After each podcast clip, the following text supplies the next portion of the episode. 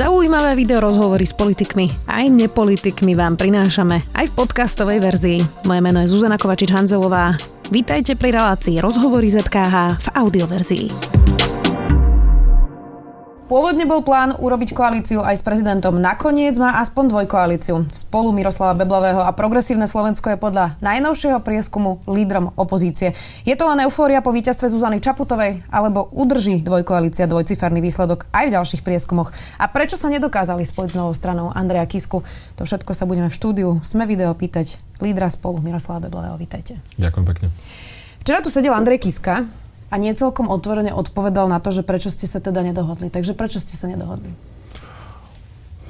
Aby som to mal povedať stručne a zároveň pravdivo, tak eh, jednoducho preto, že on mal veľmi pevnú predstavu, ako to má vyzerať a my sme s tou predstavou sa nezhodli, pretože jeho predstava bola o základe novej strany. My sme považovali to za zbytočné, my sme ponúkali líderovskú pozíciu dvojkoalície, pozíciu veľmi silného lídra a to zase jemu sa zdalo, zdalo málo. A druhý dôvod bol ten, že my sme chceli vedieť detaily o jeho predstavách, o osobách, financovanie, proste čo to má byť. E, a tie predstavy sme sa nevedeli vtedy dozvedieť. Ale ja chcem povedať, že tá nedohoda nebola taká, že sme sa nedohodli a teraz už nikdy nebudeme spolupracovať alebo rokovať. Len to bolo o tom, že v tejto fáze, proste v tejto chvíli on povedal, že chcem si založiť stranu, je to moje pevné rozhodnutie a my sme povedali, že ak teda to je tvoje pevné rozhodnutie, tak uh, jednoducho ne, nevieme sa dohodnúť na tom, lebo my si myslíme, že treba sa spájať my sme sa s Progresným Slovenskom spojili, my sme mu naozaj vedeli ponúknuť líderovskú pozíciu. No to je presne tá moja otázka, že aký má zmysel teraz ísť v tom os- o samote, keď hovoríte, že je možnosť, že sa ešte spojíte. Nebude to zmetočné? A, bude.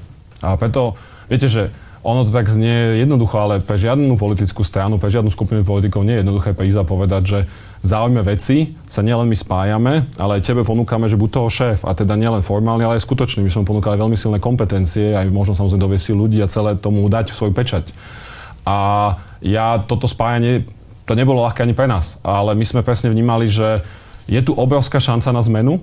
Ľudia, vidíme to nielen na tých voľbách, ja to vidím na ulici, keď ľudí stretávam, ale že tá šanca na zmenu je, na, je veľmi riskantné ju rozbíjať na dva kusy. Lebo môže sa stať, že tie dva kusy zmeny spolu budú každý veľmi úspešný, ale ja sa bojím, že, že to tak nemusí byť a ja si naopak myslím, že najúspešnejší môžeme byť, keď to bude spoločný projekt. Takže áno, preto my sme mu túto ponuku dali, lepšiu sme mu naozaj dať nevedeli.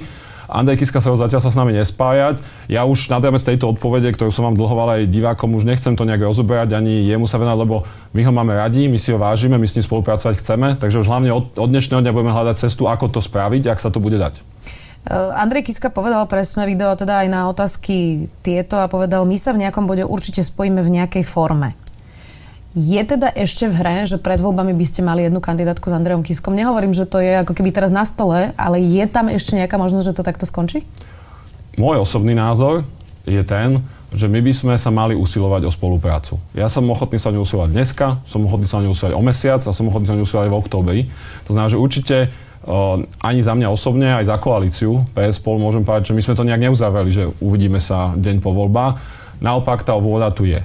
Na druhej strane, my dlhujeme ľuďom zodpovednosť a my dlhujeme ľuďom, aby rozumeli. To znamená, že dnes každý vie, čo je spolu, dnes každý vie, čo je progresívne Slovensko, ľudia, ktorí sú za tým už rok a pol, spolu 1300 členov, programy, je, je to dôveryhodná alternatíva pre ľudí, silná. A my chceme spolupracovať s Andrejom Kiskom, ale na to musíme aj vedieť, ak chce robiť svoju stranu, aká to bude strana. Lebo s osobou Andreja Kisku sme... povedal, že centristická, to bolo to, čo včera povedal. Nie je práve aj toto ten dôvod, prečo ste sa nedohodli, pretože progresívne Slovensko komunikuje pomerne ľavicové témy. Aj Zuzana Čaputová otvorene hovorila o adopciách homosexuálnymi pármi, aj o potratoch a o týchto, nazvime to, etických otázkach. Uh, nie je to tým, že teda on chce osloviť aj konzervatívnych voličov a to tomu práve prekážal? Myslím si, že nie. A poviem vám to aj prečo si to myslím. Jednak to nepadlo v tých diskusiách vôbec, ale my keď sme si robili prieskum medzi našimi vlastnými voličmi, voličmi koalície z Progresívneho Slovenska a spolu, tak polovica našich voličov chodí do kostola viackrát mesačne. To znamená raz za dva týždne, raz za týždeň, dokonca niekoľkokrát týždenne. To znamená, my máme viac ako polovicu aktívne veriacich kresťanských voličov medzi našimi voličmi. Spoločnými, z PS. To znamená, že práve my oslovujeme ľudí, a tých si myslím, že chce osloviť Andrej Kiska, ktorí majú svoje hodnoty, lebo samozrejme popri nich je tam aj veľa liberálnych voličov, teraz nechcem, že máme len takých, ale my spájame ľudí, ktorí hovoria, že toto sú moje osobné hodnoty ale ja chcem hlavne politikov, ktorí nás dokážu spojiť a dokážu meniť tie najväčšie problémy Slovenska, medzi ktoré naši voliči ani tému potratov, ani tému LGBT väčšinou nepovažujú. Lebo keby ju považovali za najväčší problém Slovenska, tak asi volia poviem to tak, že pána Kufu alebo ja neviem, nejakých, nejakých extrémnejšie založených politikov. Takže my sme, my sme na spájani a v tom naopak vidím, že sa podobáme aj s Andrejom Kiskom, lebo ja tiež vnímam, že on nechce viesť tie kultúrne vojny, on chce naopak uh, on chce naopak spájať. Zároveň ale ak môžem jednu vetu, ospravedlňujem sa, že dlho hovorím, ale lebo niekedy to vyznieva, ako keby my sme nechceli riešiť žiadnu z týchto tém. My chceme riešiť tie, ktoré sú na tom podstatné a, kto, a kde je jednoznačná pravda. Ja spomeniem istambulský dohovor, ten bol v piatok odmietnutý parlamentom v rámci predvoľnej kampane SNS za Smeru.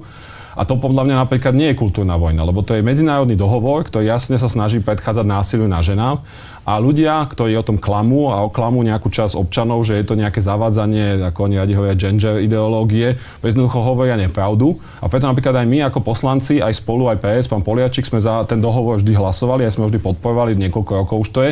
Takže my budeme bojovať za to, čo pomáha ľuďom, len sa teraz nebudeme naozaj vyžívať v tom, že sa s pánom Kufom budeme niekde vybíjať. Myslím, že v tomto Andrej Kiska je rovnaký. Ponovom ste podľa prieskumu ako lídry opozície. Uh, nie je ale celkom jasné, že kto z tej vašej dvojkoalície tomu viac prispel. Uh, a druhým lídrom sa teda najnovšie stal pán Truban, ten bol tiež v tomto štúdiu.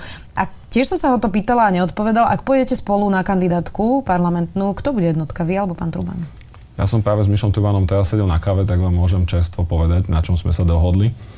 A dohodli sme sa práve na tom, a bolo to z oboch strán, že táto otázka musí byť vyriešená tak, aby nás spoločne posilnila. Teda to nie je o tom, že kto si myslí, že má väčšie práva, akcie, neviem, skúsenosti, percentá, ale že budeme hľadať cestu, ako to urobiť tak, aby naša koalícia pre zmenu, tá spoločná koalícia bola najsilnejšia, že dáme, jednak teraz začali sme spolupracovať od januára, zatiaľ nám to ide veľmi dobre, aj s Ivom Štefunkom mi to išlo veľmi dobre, aj s Myšom nám to ide dobre. To znamená, hlavne chceme teraz vytvoriť funkčný tím a v rámci neho sa budeme musieť na tomto dohodnúť.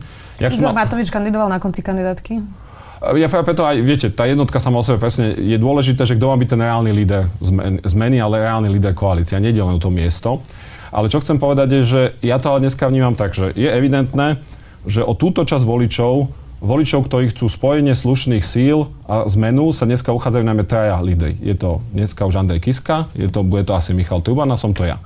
A ja si myslím, že našou spoločnou zodpovednosťou všetkých troch je, ak bude súťaž, urobiť ju tak, aby nám pomohla a nepoškodila, aby ľudí neznechutila ukázala im, že súťaž môže byť aj férová. A ak sa budeme naopak vedieť dohodnúť a budeme vedieť urobiť spoločne to, čo najlepšie, aby sme sa dohodli. Pán Sulík by s vami asi nesúhlasil s týmito troma menami. O, tak asi keď ho tu budete mať, bude sa môcť vyjadriť, ale ja sa priznám, že ja vnímam tieto tri mená ako dneska líderov strán, ktoré majú naozaj tú tendenciu spolupracovať. Napríklad pán Sulík povedal, že sa sa nikdy s nikým nespojí, nikdy s nikým nepôjde do koalície, že pôjdu určite sami.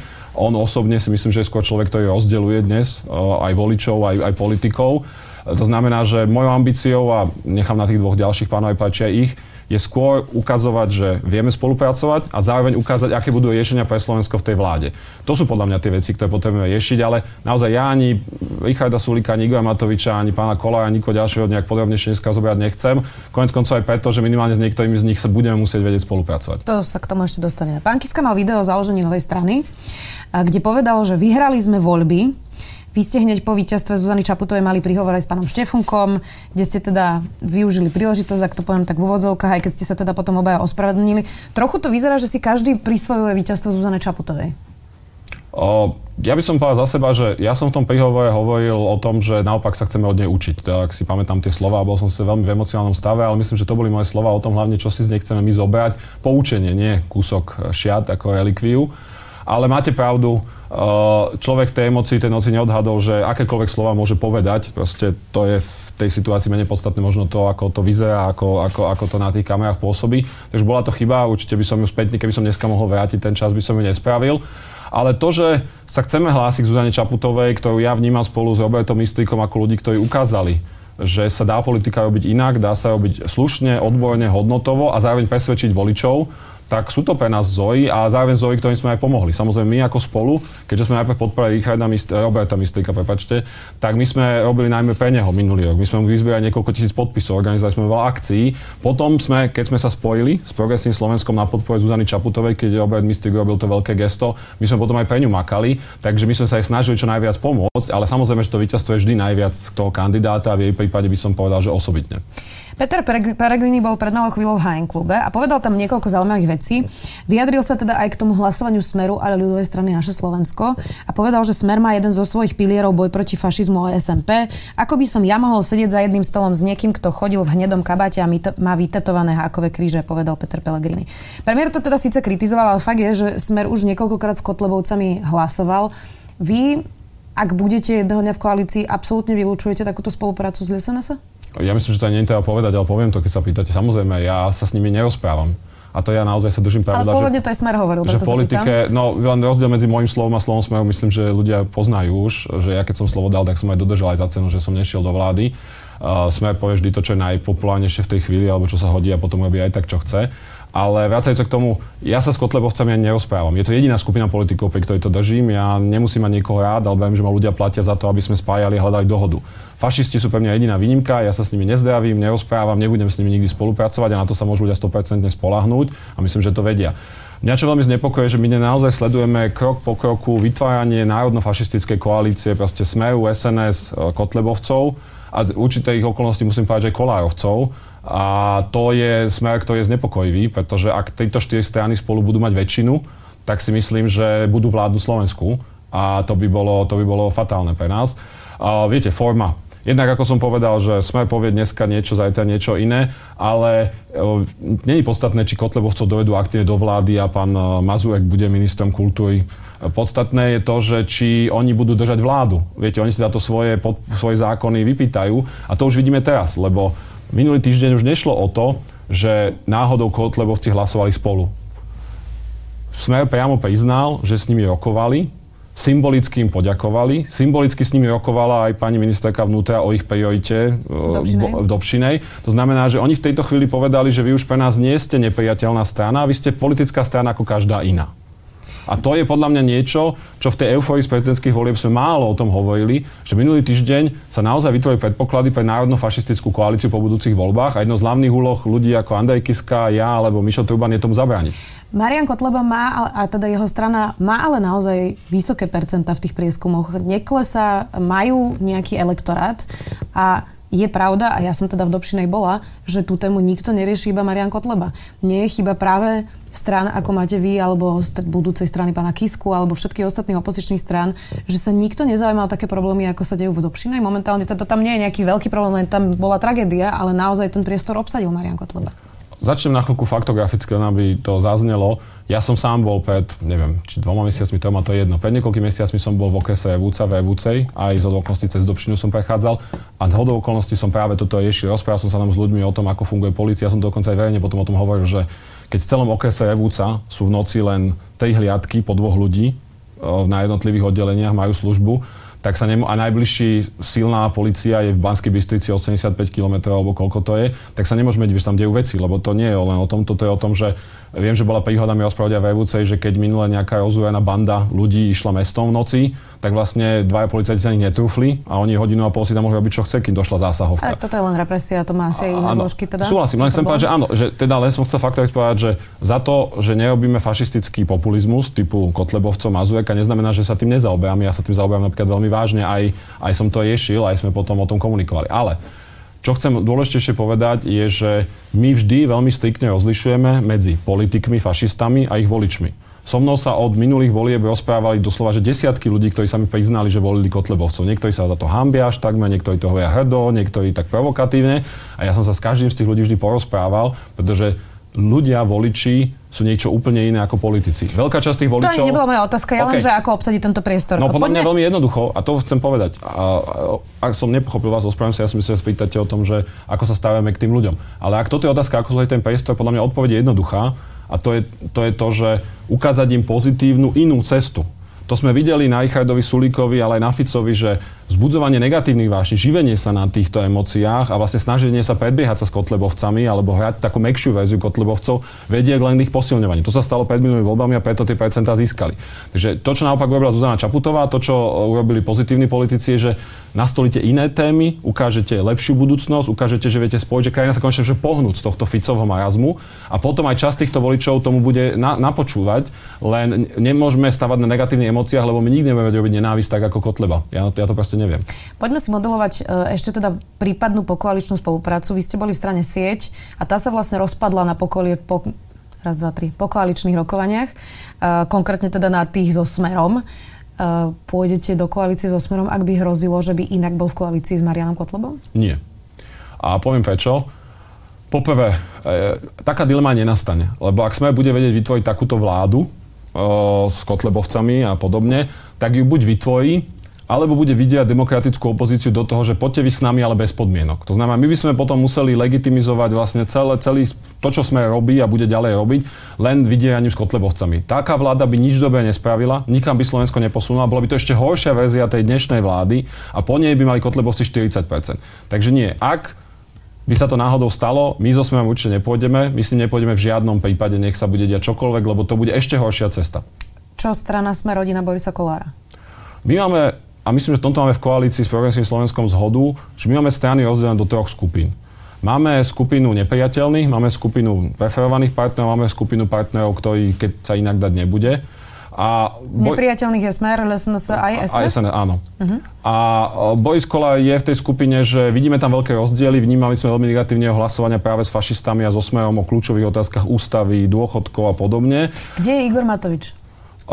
Podľa mňa Igor, Igor Matovič je zaujímavý prípad, lebo on ako osoba je podľa mňa obrovské riziko pre silnú spojitú vládu s jasným programom, lebo on nie je veľmi človek, ktorý chce tvoriť. On je človek, ktorý chce búrať a, a, a bojovať. Ale má tam veľa kolegov Olano, spomeniem Veroniku Jamišovu, ktorých vnímam úplne inak. Takže oni si musia vnútorne upratať, kto je vlastne dneska Olano, akým smerom chcú ísť a podľa toho sa to dá komentovať. Dneska by som to nechcel komentovať. Poďme ešte k tej voľbe ústavných sudcov. E, v čase, keď to nahrávame, tak je pred druhým kolom voľby. Andrej Danko hovorí, že nebude žiadna tragédia v koalícii, ak dnes nezvolia ďalších dvoch kandidátov na ústavných sudcov. E, dohoda v stredu neplatila, to ste povedali vlastne vy, pretože dva z 8 vôbec neprešli kandidátov a teda troch, ak sa nemýlim, sa, sa podarilo zvoliť vďaka hlasom spolu a PS. Nemýlim sa, aj? Nemýlite sa. Uh, Prezident Kiska teda môže teraz vymenovať troch sudcov z tých šiestich kandidátov. Je to tak? Myslím si, že prezident, nie je jasné, čo môže prezident Kiska robiť, lebo je tam viacej interpretácií a to by som nechal na neho. Áno. A tak myslím, že on naznačoval, že chce, aby bolo to plenom funkčné, čiže predstavme si, že teda vymenuje tých troch sudcov a bude teda tretia voľba ústavných sudcov. Nebolo by fér, keby to už naozaj počkalo na Zuzanu Čaputovú, keď Andrej Kiska ohlasil politickú stranu a ide aktívne vstúpiť do toho a jeho úhlavným nepriateľom v podstate je Robert Fico? Myslím si, že hlavným cieľom musí byť skutočne funkčný ústavný súd. A v tomto je dnes veľká lož Smeru a tá nezodpovednosť vládnych politikov, že oni naozaj tú krajinu majú ako hračku a kašľú na realitu, lebo ak prezident by aj vymenoval troch sudcov, tak bude ich dokopy sedem. Čo si ľudia väčšinou neuvedomujú, je, že na vyhlásenie akéhokoľvek zákona za protiústavného a iné zásadné rozhodnutie pléna ústavného súdu treba 7 hlasov, bez ohľadu, koľko ich tam je za. To znamená, v okamihu, ak bude 7 sudcov, tak každý jeden z týchto sudcov, vrátane pána Mamojku, poslanca Smeru, pani Lašakovej, poslankyne Smeru, bude mať právo veta. Lebo ak on nezdvihne ruku, tak jednoducho zákon stojí. To znamená, Ústavný súd so siedmimi sudcami je de facto nefunkčný. Mal by podľa vás pán Kiska čakať teda na všetkých 18 kandidátov? Nie, má aj pán Kiska iné možnosti. Sú aj ústavné interpretácie, ktoré hovoria, že on má zabezpečiť funkčnosť ústavných inštitúcií a že ak uzná závodné z tých šiestich vymenovať šiestich, nevymenuje aj šiestich. Ja nie som ústavný právnik a nechcem mu do toho hovoriť, ale podľa mňa by som mal chovať tak... aby pán Truban a pani Švecová boli na ústavnom súde? No ja som sa ich nehlasoval, tak to vám dáva asi odpoveď, lebo my sme naozaj, odskočím trochu, ale uh, my sme hlasovali za 18 kandidátov, ktorí boli priateľní, lebo sme vnímali zodpovednosť, že musí byť 18 kandidátov. Medzi tými kandidátmi neboli nutne naši favoriti, tam a naopak boli tam aj favoriti, pani Kovačechová, veľmi kvalitná právnička, mnoho ďalších. Ale my sme povedali, že vyberieme 18 najpriateľnejších. To znamená, ak som za niekoho nehlasoval a nehlasoval som ani za pani Švecovú, ani za pána Tubana, tak nie sú pre mňa priateľní. Za pána Procházku ste hlasovali? Nie, nehlasoval som za pána Procházku. Dobre, poďme sa ešte na jednu vec pozrieť. E, ešte jednu vec povedal premiér Pellegrini v HN klube okrem teda iných tém, venoval sa aj školstvu a povedal, e, že to nie je o ministrovi, ale o učiteľoch. Reagoval tak na to, že na školách sa odmenuje nie na základe výkonu, ale na základe odpracovaných rokov a že to teda nie je dostatočne motivo- motivačné. A za tým povedal, vo všetkom očakávame stále nejakú reformu a myslíme si, že reformou sa niečo zmení. Keď ale ľudia nebudú robiť, tak reforma nič nevyrieši, dodal. Prečo nemá pravdu? Viete, ja keď som mal malé dieťa, to je taká vec, ktorú zvyčajne nehovorím, tak som mal v rodine aj ľudí, ktorí verili socializmus. A socializmus nefungoval. A v našej rodine tí ľudia hovorili, že On by fungoval, keby ľudia boli iní. A ja som vtedy pochopil, že to je absolútna hlúposť, lebo ľudia sú, akí sú a režim sa musí prispôsobiť tomu, akí sú. Hovoriť, že niečo by fungovalo, keby ľudia boli iní, je, je, je úplne prázdna veta. A musím povedať, že po 13 rokoch vlády Smeru, dobre 11, keď budeme Radičovej tú krátku prestávku, po tom, čo tam dokašľali všetko možné, čo sa dalo od osnov cez eurofondy a no, som, nechcem negatívne, proste vieme všetci. Potom, čo to školstvo je v stave nielen praktického, ale aj morálneho rozkladu, tak aby predseda vlády na to reagoval tým, že nenačrtne víziu, že sa neospravedlní za to, čo je vlády teda dobe. Jeho, a však aj bol minister školstva 6 mesiacov, on sa na to vykašľal začne kýdať na učiteľov a hovoriť, že keby robili, bolo by všetko fajn. Ako to je taký, jednak je to populizmus zameraný na časť obyvateľstva, ktorá nemá rada učiteľov a hlavne to ale nič nevyrieši. Akože potom to bude školstvo lepšie, keď bude Pelegrini ešte 5 rokov premiér, bude školstvo lepšie, nebude. Nič s ním neurobi zjavne, bude sa len vyhovárať. Toto je podľa mňa akože absolútne zlyhanie jednej politickej elity zo strany Smeru a SNS, čo oni robili s našim školstvom. Zakončíme to teda ešte uh, tou vašou dvojkoalíciou. Um, kedy bude teda definitívne jasné, či idete spolu do parlamentných volieb na jednej kandidátke? Lebo dnes si môžu voliči povedať, že prečo by som ich mal voliť, keď oni sa možno vlastne ešte rozdelia, nie je to jasné. Čiže kedy to definitívne bude jasné? Naša dohoda s Progresívnym Slovenskom je podpísaná, je, že my chceme ísť spolu do parlamentných volieb, ale nechali sme si poistku európskych volieb, do ktorých ideme teraz spoločne, aby sme videli, ako to funguje. Pretože viete, jedna vec je, čo chceme my, druhá vec je, čo si myslia občania. A tak Ale čo znamená, že ako to funguje? Že... No, e, tak tam sú podľa mňa dve veci. Jedna vec je, že ak by to v tých voľbách európskych dopadlo zle, že vidíme, že namiesto toho efektu spájania je tam skôr efekt odrádzania, tak to je podľa mňa napríklad na zváženie. Čiže nízky výsledok? Nízky výsledok, viete, že ja neviem, 6%. Viete, že keď, keď proste evidentne to voliči odmietnú, tak môžete vy ako politik mať najlepší úmysel, proste treba, treba to zvážiť. A druhá možnosť je, keby sme si vnútorne tak hrozne nerozumeli, že to, že to nemá zmysel. To druhé viem už teraz vylúčiť, pretože musím povedať, že mne sa s vedením Progresívne Slovenska veľmi dobre spolupracuje. A na to, že viete, my sme zlučovali teraz štáby, týmy do tých volieb, v podstate v behu. Viete, že ako keby ste šprinte zlučovali firmy, tak to funguje úplne fantasticky. Takže to druhé, nechcem to zakriknúť, ale to druhé sa veľmi nebojím. Takže ak tomu ľudia dajú dôveru, ak to podpoja, tak ja, som, ja si myslím, že to bude. Existuje šanca, že by ste k vám prijali napríklad Mareka Maďariča alebo Tomáša Drukara? O nich sa teraz veľa hovorí, že kde je ich politická budúcnosť? Keďže som sa o tomto rozprával aj s Ivom Štefunkom, aj s Mišom Turbanom, môžem vám povedať aj za koalíciu, že určite nie. Ďakujem veľmi pekne za rozhovor, že ste prišli do štúdia Sme video. Ďakujem aj ja. Počúvali ste podcastovú verziu relácie Rozhovory ZKH. Už tradične nás nájdete na streamovacích službách, vo vašich domácich asistentoch, na Sme.sk, v sekcii Sme video a samozrejme aj na našom YouTube kanáli Denníka Sme. Ďakujeme.